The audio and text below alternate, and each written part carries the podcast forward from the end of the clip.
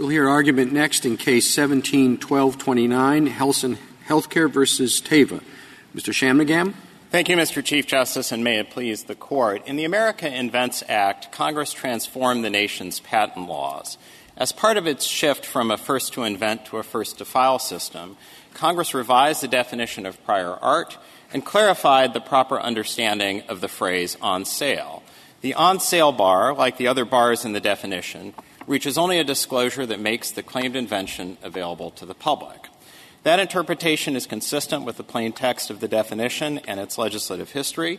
It's consistent with the predominant objective of the on sale bar, as repeatedly articulated by this Court, namely to preserve the public's access to inventions that have entered the public domain. Well, it might not be consistent with the actual meaning of the word sale, though, right? The critical you're phrase. Having, if, you're, if something's on sale, it doesn't have to be on sale to everybody. It could be just, I'm going to sell something to you. Well, the critical phrase, Mr. Chief Justice, is not sale, it is on sale. And I do think that the more natural understanding of on sale is that something has been made available for purchase by the public. And so, for instance, if after this argument uh, in the lawyer's lounge I turn to my friend Mr. Jay and I say, I see that you didn't bring a coat today, I'll sell you my coat for $5. I'm not sure that that would be putting my coat on sale in the same way that it would be if I turned around to the audience and said, I'll sell this coat to the highest bidder. Why not? I don't, I'm, and if it's sold, it's pretty hard to say something that has been sold was not on sale. I think that the concept of on sale, Justice Kavanaugh, conveys some sense of broader availability, or at a minimum that there's some ambiguity about that. Uh, that is to say, I think I'm willing to recognize that perhaps you could make the argument that even offering something privately to one person could be said to be putting something on sale. Our view as a textual matter is that to the extent that there's any Isn't it always the case that if you offer it to even one person or to a small group of people, it's on sale? I think I, that I, would. I'm not understanding that. I think I would say, Justice Kavanaugh, that something can be on sale regardless of how widely it is in fact sold. So, for instance, if you put something in the shop window and no one in fact wants to buy it and no one in fact buys it, it can still be on sale. But again, to the extent that there's any doubt about the phrase on sale in vacuo, I think that that doubt probably was eliminated before the AIA by the surrounding phrases, all of which, by respondents' recognition, convey some notion of public availability. And then any lingering doubt was completely removed by the inclusion of the catch-all phrase in the AIA. You said that the uh, opinions of this court support you, but of course you know perfectly well is that we only have Justice Story, uh, Learned Hand, uh, and I guess various others, maybe John Marshall for all I know, who, who, who has said that that isn't the sole purpose, that the purpose of this on sale rule, including private sales, is to prevent people from benefiting from their invention prior to and beyond the 20 years that they're allowed. Justice and, and, and that's that, so I read that. I had my clerk look it up. Seems right. Justice Breyer, respondents' whole argument before this court, I would respectfully submit, is really a junior varsity version of congressional ratification. No fewer than six times in their brief, they refer to the two centuries of precedent. Mm-hmm. I would respectfully, vigorously disagree with that, particularly with regard to this court's decisions. And let me get to Judge Hand, but let me start with this court's decisions, starting with Justice Story's opinion in Pennock. This court has consistently articulated the predominant purpose of the on sale bar as preserving the public's access to inventions that have entered the public domain. Indeed, if you go back to Pennock, Justice Story, at a time when the on sale bar was not yet codified in the statute, articulated the purpose in precisely that term, both with regard to the public use bar and with regard to the on sale bar. He said if the inventor shall put the invention into public use or sell it for public use before he applies for a patent, this shall furnish another bar to his claim. And all the way through to this court's decision in Pfaff, this court has referred to, quote, the reluctance to allow an inventor to remove existing knowledge from public use and has said that that purpose undergirds the on sale bar. Doesn't commercial explo- exploitation also undergird the bar? I don't think we would dispute that that is one way of characterizing the underlying purpose, and that is what Judge Hand said in the metallizing opinion. Of course, that can all be secret. It's not very hard But I don't an think- I think that is to a- prac- well, I'm looking at the word practice, and it's not just one word. It's also practicing the invention, and you can practice the invention in such a way that the user of the invention can't find out what the invention is. That's not uncommon. Let me And say, therefore, we have two that do not involve the public awareness of the invention itself or how it is produced. So let me say just one last thing about this Court's decisions and then address that concern directly. I think that if you were to adopt our interpretation under which public availability is required to trigger the on-sale bar, just like all of the other bars, you would not have to discard any of the reasoning of this Court's cases, and you wouldn't have to change any of the outcomes of this Court's cases. We believe that all of this Court's cases on their facts would come out the same way. Now, with regard to this uh, alternative formulation of the purpose, which I think really first appeared prominently in Judge Hand's opinion in metallizing and then did, did get picked up in a couple of this Court's decisions. I'm willing to accept that when you have a sale, there is obviously a commercial aspect to that. The person who sells the item receives some consideration in response to that. But I don't think it's fair to say that what Judge Hand was doing was saying that the on-sale bar reaches all forms of pre-patent commercialization. I think that that is an overreading of the on-sale bar.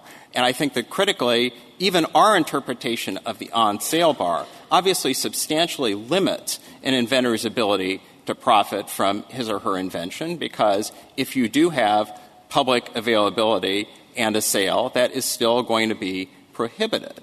Our submission is simply that the statute. Would you please clarify one thing? I, thought that uh, one argument was that the AIA changed the way it was, but your definition of on sale seems to apply. You seem to say there was no change. On sale uh, never included the um, secret sale. Justice Ginsburg, as I said at the outset, I think that what Congress did in the AIA was to clarify the proper understanding of the phrase, and I do think that at least our argument concerning the noscitur a sociis canon would still have applied even before the AIA. Obviously, we have the addition of the catch-all phrase, and I think under this Court's decisions construing materially identical language, catch-all provisions do shed the light on the meaning of the categories that precede them. But in our view, in terms of what the If that was a clarification, it was a terrible clarification because there were a lot of efforts, as you well know, to actually change the on-sale language, and those all failed. I think, in fairness, Justice Kavanaugh, I would say that this was exactly the way to achieve Congress's dual objective. You don't think it would have been easier to just change it directly, as many members of Congress tried to do repeatedly and failed? I, I think that that is, with respect, an overstatement of what members of Congress tried to do. I think that at most, as respondents point out, there were bills that would have deleted public use and on sale from the definition. But I think that there was good reason actually to retain those phrases. As the legislative history to which, to which respondents point suggests, there was a surrounding jurisprudence concerning these terms which Congress may have wanted to retain, things like the ready for patenting requirement.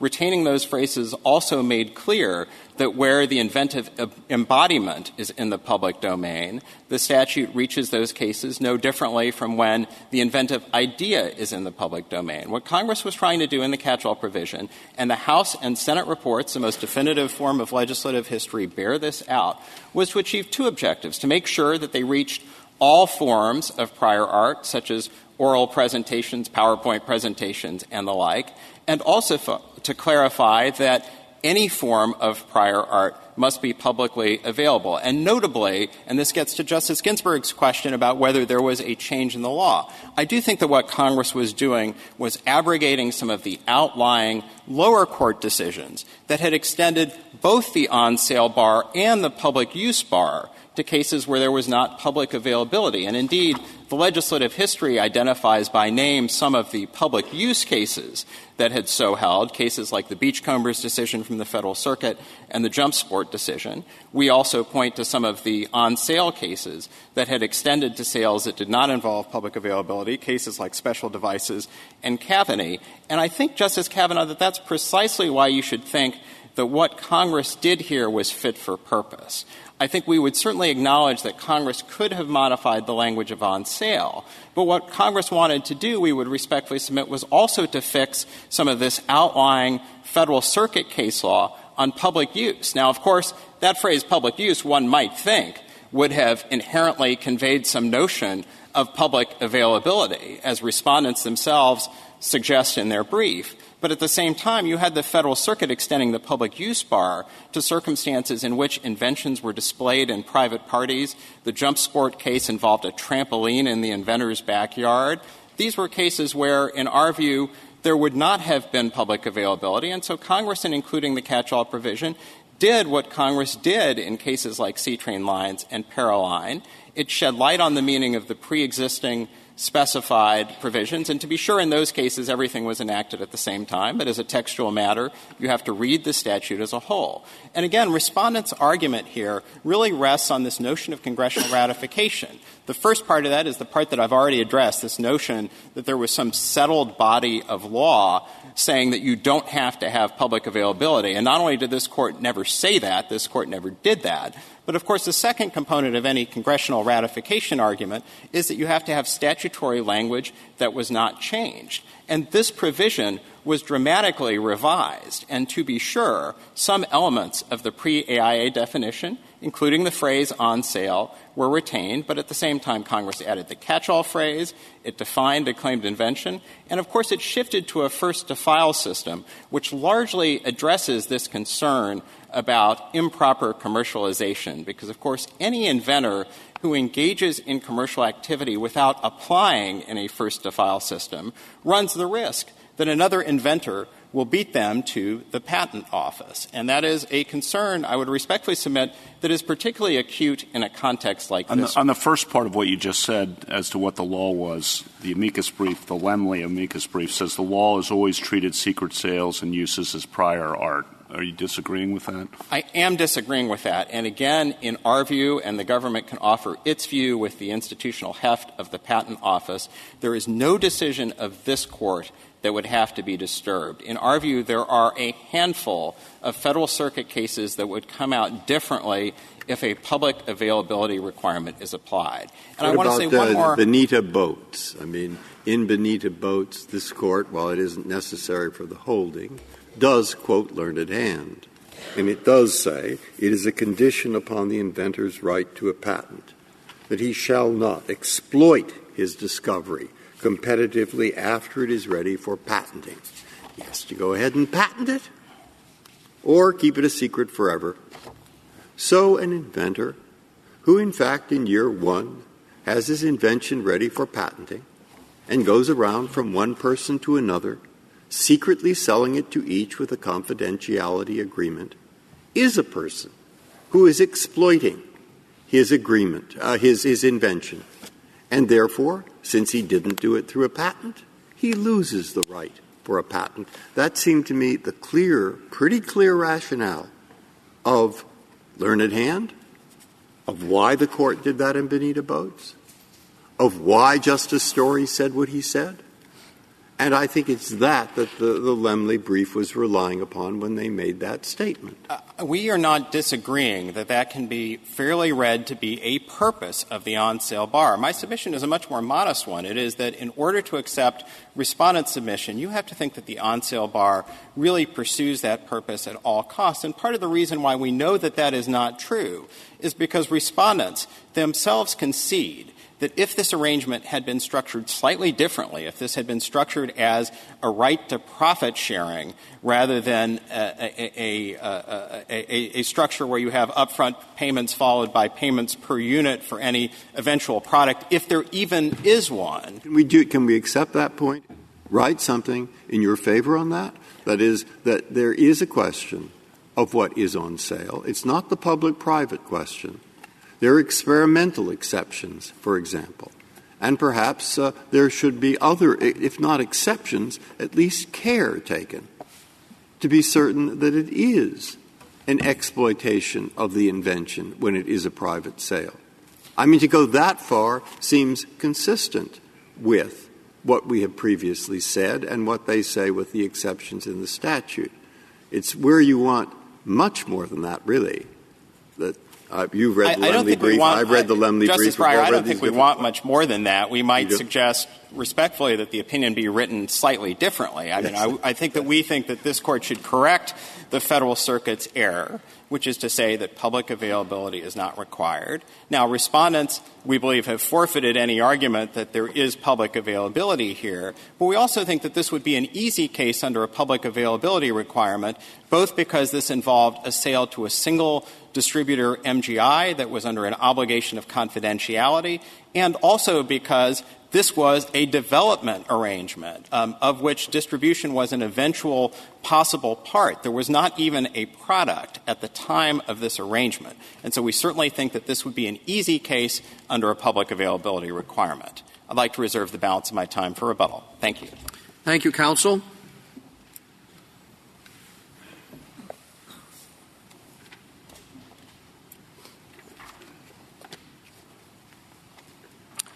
Mr. Stewart?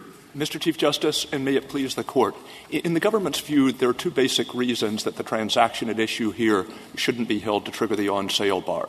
First, MGI was not a company that intended to use the drug for its that planned to use the drug for its intended purpose by administering it to patients. MGI proposed to function as a financial intermediary that would take title to the palonosetron but ultimately would resell it. And second, even as to MGI itself, the transaction did not provide any assurance that title would ultimately pass because the, terms of the deal were subject to various contingencies. And I'd like to focus on the, first point first. None of, this, none of the court's decisions in either the public use or the, Um, uh, on sale bar, holding those bars to apply, have dealt with situations involving distribution intermediaries. All, all, but one of those cases have involved fact patterns in which the invention was actually out there in the world being used for its intended purposes, and that was what was held to trigger the on sale or the public use bar. The only exception to that is Pfaff, because Pfaff involved an offer for sale that had not yet been consummated, and the court held that the bar was triggered even though the invention had not yet been supplied.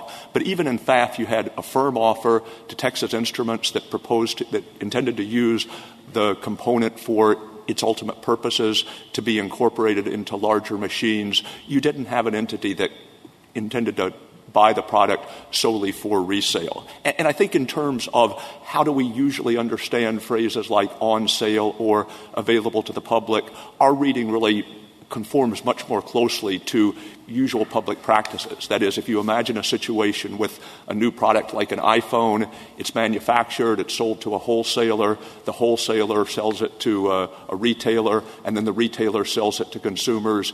There's a train of transactions that constitute UCC sales. But if you ask an ordinary speaker of the language, at what point did the iPhone go on sale or become available to the public? You would say that it's when consumers could buy it, when the people who plan to use the phone for its intended purpose. if you ask a consumer, but if you ask in the industry for, to distributors, they'll say the moment that Apple was going to start shipping it to distributors.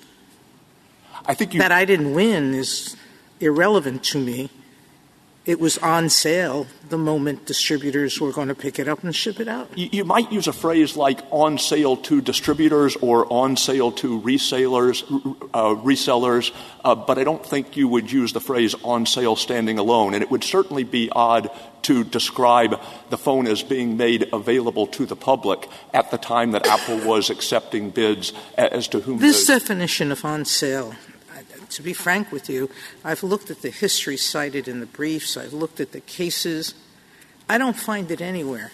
You're sort of giving on sale to the public um, its meaning, but those are not the words used by Congress. Congress could have said on sale to the public, and then we might have to grapple with this. Congress just said on sale. It, said, it retained the phrase on sale, but it added the phrase or otherwise available to the public.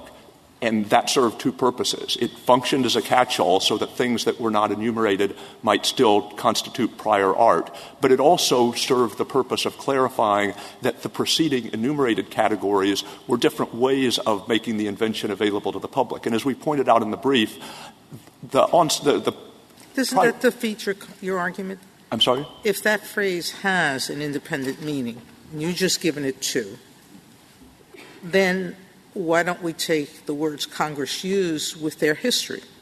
Because they didn't say on sale to the public, they just said on sale. And when you have a historical term that has a history, as a matter of course, we look at that history.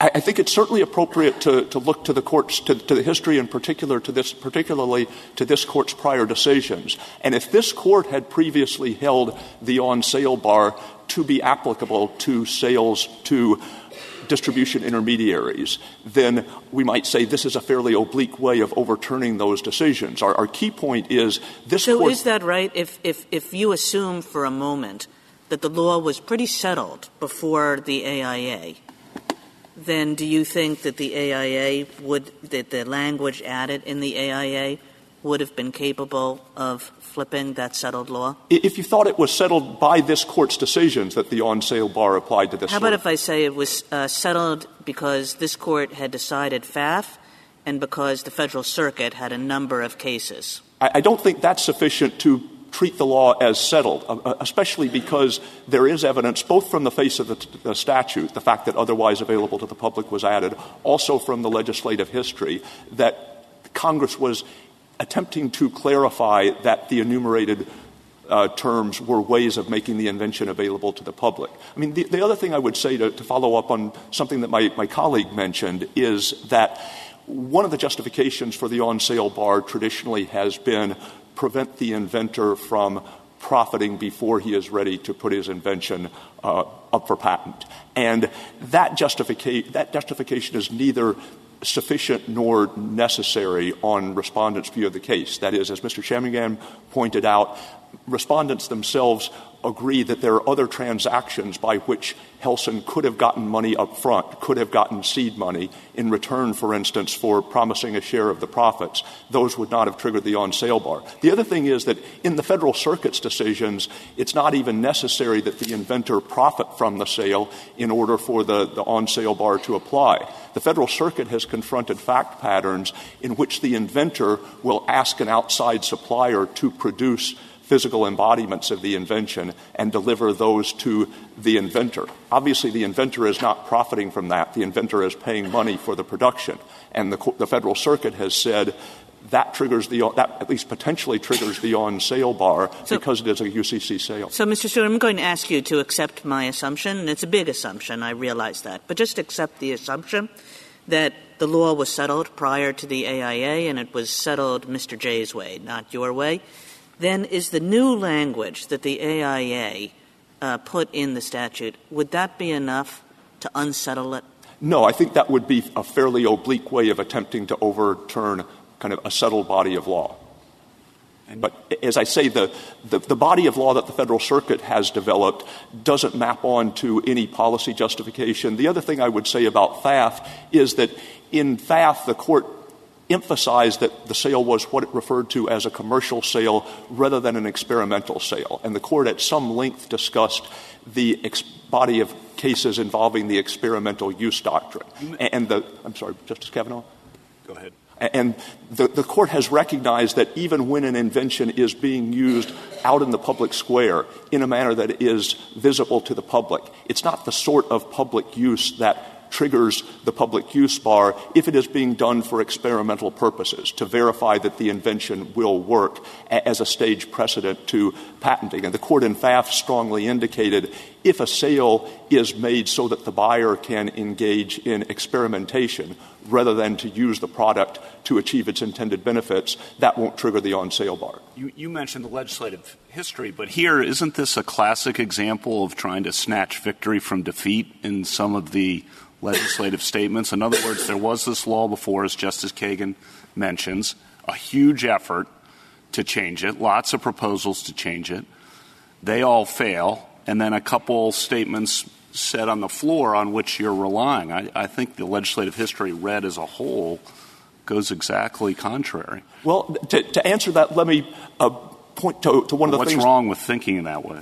I, I think what's wrong with thinking that way is that, as we pointed out in our brief, the, the prior art provision encompasses two conceptually distinct ways of placing an invention in the public domain. If the invention is patented or described in a printed publication, that means that the inventive idea has been made available to persons skilled in the art such that they would be able to make it. And the on sale bar and public use uh, bars deal with situations in which physical embodiments of the invention had been placed in the, the public domain. Now, some of the proposals that you referred to, Justice Kavanaugh, would have said things to the effect of has been patented, described in a printed publication, or otherwise available to the public. I think if that language had been used and there had been no reference to on sale or public use, it would have been at least a permissible inference that the otherwise available to the public referred solely to circumstances in which the inventive idea had been disclosed. And that would have, that really would have overturned a great deal of this court's law concerning the on sale and public use bars, because those can be triggered even if the public is not aware of how the invention works, so long as physical body embodiments have been made available. So I think Congress got the best of both worlds by, by clarifying that all these things have to be public in some manner, but also clarifying that making physical embodiments available is sufficient. Thank you, Mr. Stewart. Mr. Jay? Thank you, Mr. Chief Justice, and may it please the Court. A product that is sold or offered for commercial sale is on sale, as this Court has consistently read that term. That established meaning didn't change when Congress added a new category of invalidating prior art to the statute. That's events that make the invention available to the public in other ways not already covered by the statute. So Helsinn's argument, as you've heard this morning, is that although it sold its invention, that sale did not place the invention on sale. Uh, we submit that not only did Helsinn place the invention on sale, it also made the invention available to the public. Uh, but I'd like to begin with first the plain meaning of on sale. We think that the reason that the statute uses on sale, and that this court has always read it this way, including in Pfaff, is to cover offers for sale. If it just if the statute simply said sales, uh, then it wouldn't cover offers. And offers are important for two important for two key reasons. One, uh, an offer shows the willingness to place the invention on sale, to make an offer to sell the product, shows that the inventor is ready to commercialize the invention. And if they're ready to commercialize the invention, and then the second half of the Pfaff test is met, the invention itself is ready for patenting, then the inventor ought to be going to the patent office and applying for a patent. If instead the inventor wants to commercialize the invention, deriving profit from it, uh, then uh, the inventor can do that. Uh, but should not expect a legal monopoly that could extend past the statutory term. Well, I think the most serious argument you have to deal with is the meaning, the plain meaning, the fairly plain meaning of the new statutory language. So you say on sale means on sale publicly or on sale privately, right? Uh, right, on, right. on sale, period, full stop. Okay, so suppose that the statute had been amended to read just the way it does, except so it would, with one exception. So it says the, claimed invention was patented, described in a print, printed publication or in public use on sale publicly or on sale privately or otherwise available to the public. That would be nonsense, wouldn't it?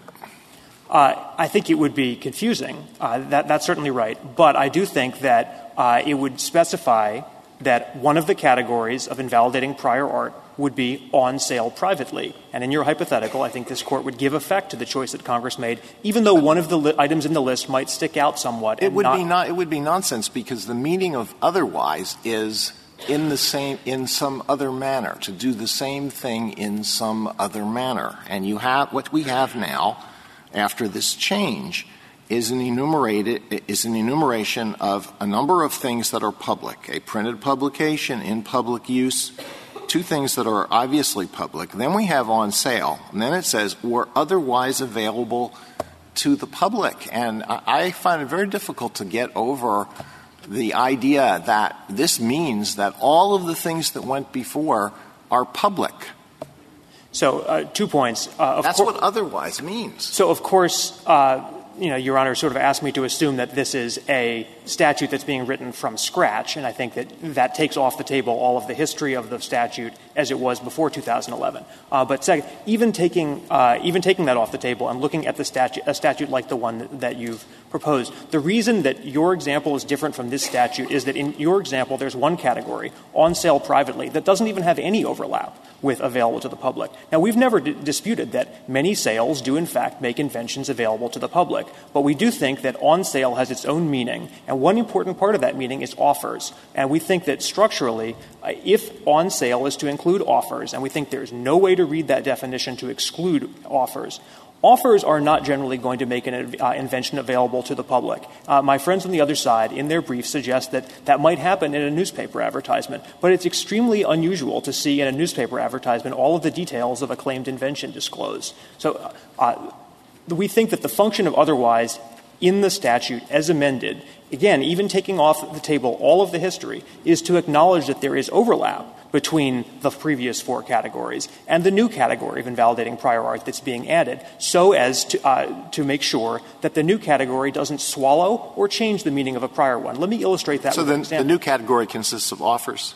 Uh, the new, the, sorry, the new category consists of things that make the that otherwise make the invention available to the public. And, what would be within that category? Uh, an oral presentation at a conference without slides, uh, you know, like PowerPoint slides that get distributed. That's one example. Another that's discussed in the High Tech Inventors Alliance brief is collaboration among many people on an app an app, uh, a collaboration app which is not on the internet and is not indexed and would not count as a printed publication, but ought to be the kind of uh, disclosure. I mean, the government agrees with us, and I think uh, by the end of the, the briefing, respond, uh, petitioner has agreed with us that there, this new category's primary function is to create new invalidating prior art disclosures that weren't invalidating before the AIA. And we think that it would be strange for Congress, by creating a new invalidating category, in other words, narrowing the scope of things that could be patentable, to indirectly uh, and by the, strangest implication, narrow a category of prior art and widen the scope of things that could be uh, patented. I think it's, as a historical matter about this case, I think it's important to understand that petitioner had gotten three patents before the AIA, and all of which were invalidated below. Uh, and uh, petitioner hasn't sought cert on that. Indeed, told this court at page three of the reply brief that it could assume that that decision was correct under the under the prior uh, uh interpretation of the AIA. Mr. sorry, on sale law. Yes, you were cut off um, before you gave an example. I wasn't quite moved by your baseball example. So, do you have something else and something that's based in law? where otherwise was used in the way you suggest? And the second part of my question is will we be the only country that has a first to file system that includes private sales?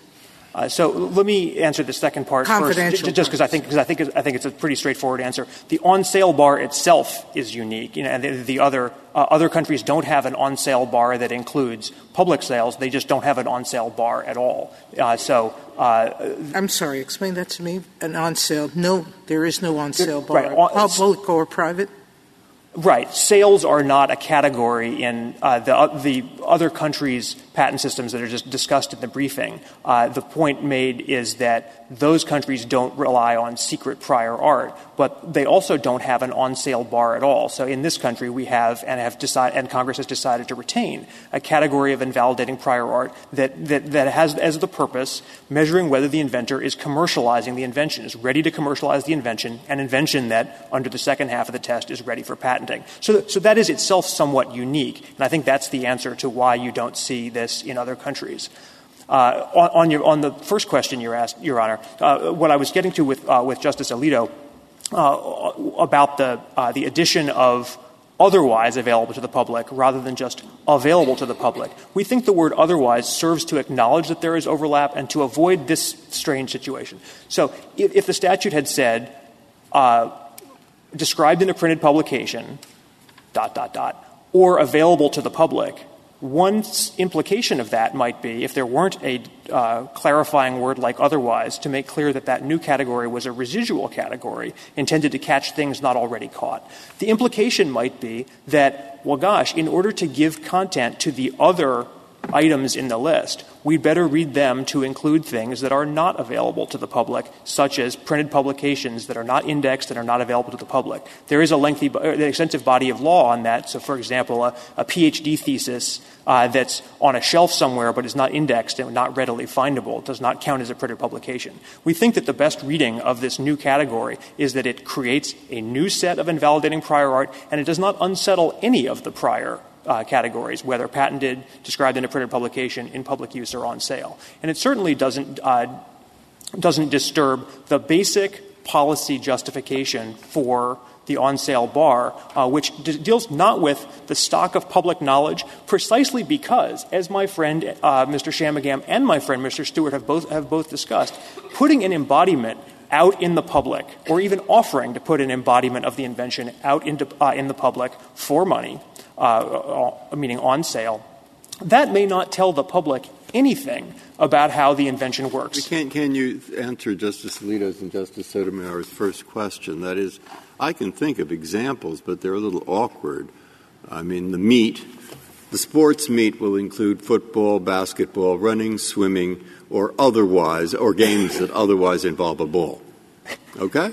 Or breakfast, a healthy breakfast includes fiber one, bran flakes, uh, uh, fruit, uh, tea, and food that otherwise is a, what do you, a fiber heavy.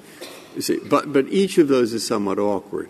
Each of the ones. I, so it's possible among these excellent briefs, I thought the bar really earned its pay on both sides. But, but I mean, the, the, the, uh, I, I couldn't come up with a, a good English example there. So I thought, uh, maybe, maybe you have. Uh, so I actually, uh, and thank you, Your Honor. Uh,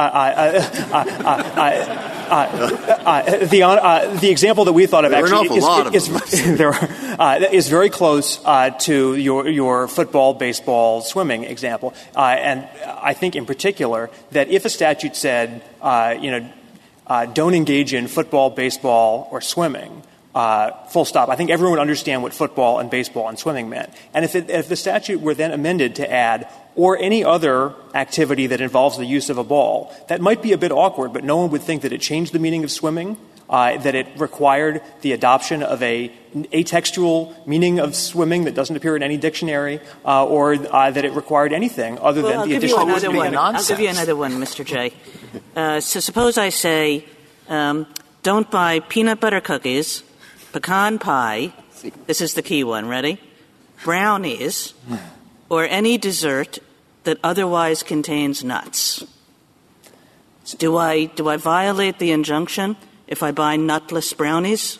So I think that the reason that that hypothetical, uh, so I, I, think I would say no. Uh, do I do you violate the injunction? If you, In other words, can I buy nutless brownies? I think I think you can, and I think that the reason the reason for that is that brownies is a, uh, is a term that might or might not be, you know, be read to include uh, brownies with nuts or, or, or brownies otherwise. Uh, but I don't think that you, you have that permissible reading of on sale here. Uh, and You're saying addition, it's not even like a little bit doubtful what on sale means? Certainly not by the time the AIA was, was enacted. No, I don't think that it was. I don't think that it was doubtful uh, by, by any dictionary that we found either when the bar was enact, uh, enacted or when it was recodified in 1952 or when it was uh, uh, reenacted in 2011. Uh, so, so no, I don't, think it's a, per, a, permissible reading. And in your because in Mr. Shanmugam's excellent brief, he's he certainly seems to think that on sale means something different from what you thought it meant. And I guess what my hypothetical is designed to do is to say, look, let's take a term that could be read one way or the other, and then let's attach that otherwise language to it. And it seems pretty clear that the otherwise language would be doing something. So, uh, well, of course, it is doing something on both sides reading, and I think the, you know that it ha- it creates this new yeah, category. Yeah, yeah, but, right. You know what I mean. I do. Uh, and but in that, in both of his excellent briefs, right, you won't find any dictionary definition anywhere uh, of on sale. No, engagement with the meaning of on sale. There's just a, just a, a cross reference to the government's brief, and uh, the government cites a dictionary that says that on sale means available for, purchase by customers, and a customer is just someone who buys something. Uh, it certainly doesn't mean available in an open, you know, non-hidden way, and it doesn't mean available to the entire world. One sale to one willing purchaser has always been uh, invalidating sale, and I think that the reason for that, one reason for that, this court brought out in Pfaff, uh, is that it gives the, the inventor, uh, him or herself, a degree of predictability. The inventor controls when, when she wants to place her invention on sale. If instead, if it were something more ambiguous uh, that involved when the invention is not just sold by the inventor to a wholesaler or sold by the wholesaler to a retailer, but instead when it was placed on sale by the retailer. Given your position, I'm, sorry, given your position, you have the wrong answer to the brownies hypothetical, I think. Uh, so if, if you my answer to the brownies hypothetical is, based on the as idea a term it covers with nuts or without nuts right so i uh, I guess it, right. Maybe it, we it lost depends. the hypothetical. Yeah, right. I, I, guess maybe I'm maybe I'm misunderstanding the hypothetical, uh, or at least maybe we're having a disagreement about what uh, what it means to be uh, to be a brownie. Well, you were saying it was amb- yes. You were saying it's ambiguous. I'm saying that is not ambiguous, right? Uh, and you were saying on sale is not ambiguous. I, so. I am saying that on sale is ambiguous, and I guess if, you, a, if you open the dictionary, you're saying it's not ambiguous on sale. I'm saying that on sale is not ambiguous. It certainly was not ambiguous when, uh, uh, when chosen uh, for continued inclusion in the AIA. Even though it says otherwise available to the public, it's still not ambiguous. Even though it says otherwise available to the public, it's still not ambiguous. That's right, because, it, would take more than that. Uh, and I agree, I agree with Mr. Stewart uh, when, when he answered this question. It would take more than that to unsettle the meaning of a term with such a lengthy history that would be a very indirect way, as I think Your Honor brought out uh, in your question in the top half of the argument, uh, to accomplish that. Uh, so whatever the dictionary definition of brownie may be, and I, confess I'm not up on that, I, think that the, the meaning of on sale is sufficiently un- unambiguous. And it certainly, is, it certainly is not the case that otherwise is some talismanic word that is used in statutes you know, to unsettle the meaning of, of words that come before. And I think the best examples that we can give are in, uh, the party or other activity that damages the house in Barnhart. Uh, party, party, of course, is not even a term well, they cite art. the Paroline case as an example of a case where a term, a statute was structured like this, and the term and the catch-all then was used to influence the interpretation of preceding terms. Was, Why is that different? It was used to. Uh, the court said it was used to. It, it, summarized what the you know what the preceding terms did. It certainly wasn't used to change or unsettle a pre-existing meaning. Uh, I think it's different for a couple of reasons. One, the court said in Paroline number one that it might well have reached the same conclusion even if that language didn't appear in the statute because of the strong presumption that uh, remedial statutes contain a proximate cause element. Uh, and you know that is on page uh, 446 of the opinion. Uh, and then on the next page, you'll see that, the, court has a paragraph dealing with the, uh, with the other language, and it does two things. One, it treats it as a series modifier because it is equally applicable to each of the five categories that's come before. That was kind of like the argument that the other side was making in the Court of Appeals, that otherwise available to the public is, a series modifier that actually modifies, as a matter of English grammar, uh, the terms that come before it in the list. And they've abandoned that argument, and that's why we're not talking anymore about the rule of the last antecedent.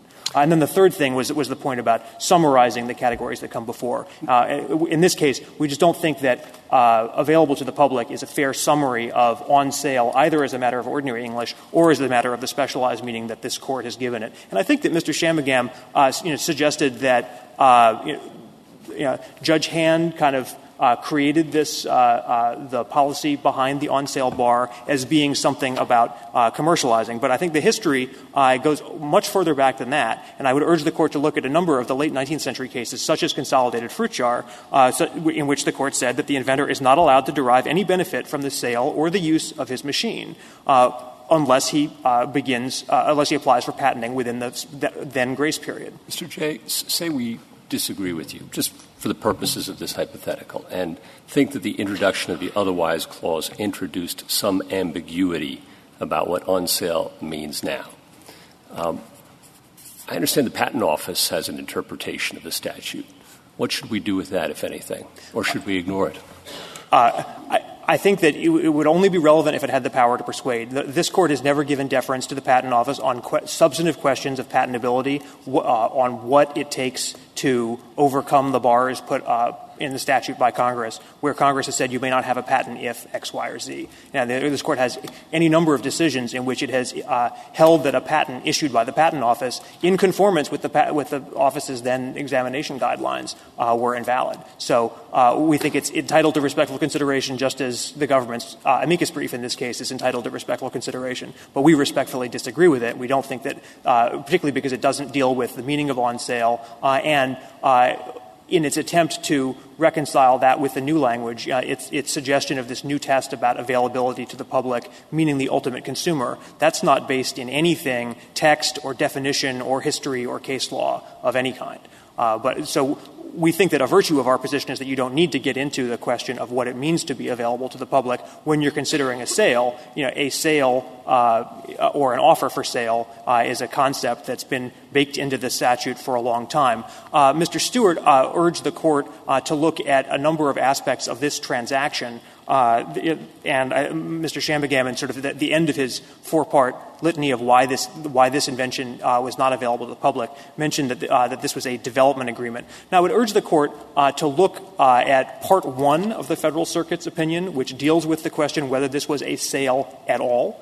Uh, that's a, pretty specific inquiry into whether the preconditions for the sale uh, prevent it from being a sale as that term is used and has been used for many, many years. Uh, the other side, of course, didn't seek certiorari on that question. Uh, we don't think it's properly before the court. Uh, what they did seek certiorari on uh, is uh, bakes, and if you look specifically at the question presented, it doesn't use available to the public. It refers specifically to secrecy, to, to the existence of a confidentiality agreement uh, you know, a third party that is obligated to keep the invention confidential. That's the only manifestation of not available to the public that they put in the question presented. And I think you've heard that, you know, the government's not uh, defending that view, uh, and we think that, adopting that view under which uh, stickering a uh, an offer or a product with a confidentiality agreement, and thereby taking it off the table for purposes of the on sale bar would be an incredibly problematic view for, for a variety of reasons. One, it would be easy to do. Two, it, uh, it would uh, seriously undermine the um, uh, the purpose of the on sale bar because it would allow not just isolated commercialization, but really rampant commercialization. Uh, and then the third, uh, third point about what, uh, what it means to be available to the public, about whether this, dis- this distributor should count. And this goes back to a question that, Justice Sotomayor asked about, you know, if you asked a consumer, you know, what, would it mean to be, to be on sale? I think if you ask a pharmaceutical company, what does it mean for your product to be on sale, what that pharmaceutical company would say is, we're selling it to a distributor. Because as we cited, as we explained in our brief, 90% of the pharmaceuticals uh, in this country uh, are sold not, not directly from the manufacturer to a consumer, but to a wholesaler uh, or, or, a distributor. Uh, that's how they're sold. And so the implications of adopting this ultimate consumer test uh, would be uh, to give the pharmaceutical industry in particular and any other industry that operates primarily through wholesalers and distributors a real free pass from the on sale bar. And that, getting back to the basic purpose of the bar, that would undermine the statutory term, right? The, the, as the court said in Pfaff, confining the duration of the monopoly to the statutory term is one of the two key uh, principles of the underlying the on sale bar. We think that because Helsinn placed its invention on sale, uh, and it was willing, and, and part three of the Federal Circuit's opinion explains why it was ready for patenting. So it had one year in which to apply for a patent. It chose not to do that. And then many years later, uh, after the AIA was passed, it went back to the patent office and it tried to get, uh, and it got a, patent that would be subject to the AIA that was, as the Federal Circuit explained, indistinguishable from, uh, for, for relevant purposes, materially indistinguishable from the pre-AIA patents it had, it had, obtained. And it said that the sale that, had invalidate, that was going to invalidate its prior pre-AIA patents doesn't invalidate this uh, post-AIA patent. So I think it's difficult for Helsinn to say that it's not withdrawing anything from the stock of knowledge by getting a patent. Mr. Jay, would the um, prior secret sale of an invention by somebody other than the patent holder invalidate the patent holder's patent? I think the answer is yes, uh, but I, have not seen cases like that because I think it would be exceptionally difficult to discover. Uh, whereas the way that the sale in this case came to light and the way in which sales uh, in patent cases generally come to light is through discovery from the inventor. you know, as the court said in Pfaff, you want the inventor to have control about the timing and the choice to commercialize the invention. And so a rule that gives the inventor control over that necessarily has to leave out the possibility that someone else might also have the invention and start selling it, but that's not been an implementation problem uh, in, in reality. Uh, if the court has no further questions, I'm prepared to uh, yield back the balance of my time. Thank you, counsel. Mr. Shanmugam, you have four minutes remaining.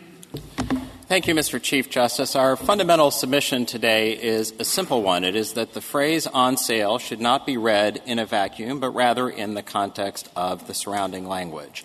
And the fundamental problem and the dispositive problem I would respectfully submit with Mr. Jay's submission is that it really would read the word otherwise out of the statute. I think that the hypotheticals that were proffered to Mr. Jay make that clear, but let me, at the risk of introducing another one, point to this court's decision in one of my favorite statutory interpretation cases, United States versus Standard Brewery.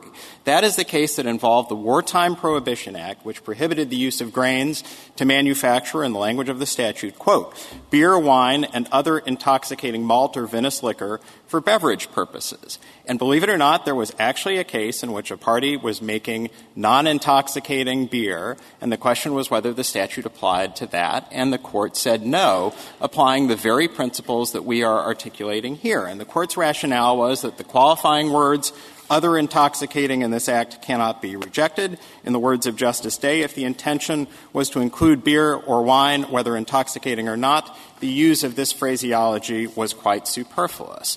And I would respectfully submit that Mr. Jay really has no alternative way of reading the very familiar term otherwise. Mr. Jay today, as in his excellent brief, suggests that otherwise could be read to cover situations in which there's some overlap. We know that the public use bar and the on sale bar have considerable overlap in many cases. But it would, of course, have been nonsensical for Congress to have said Uh, in public use or otherwise on sale.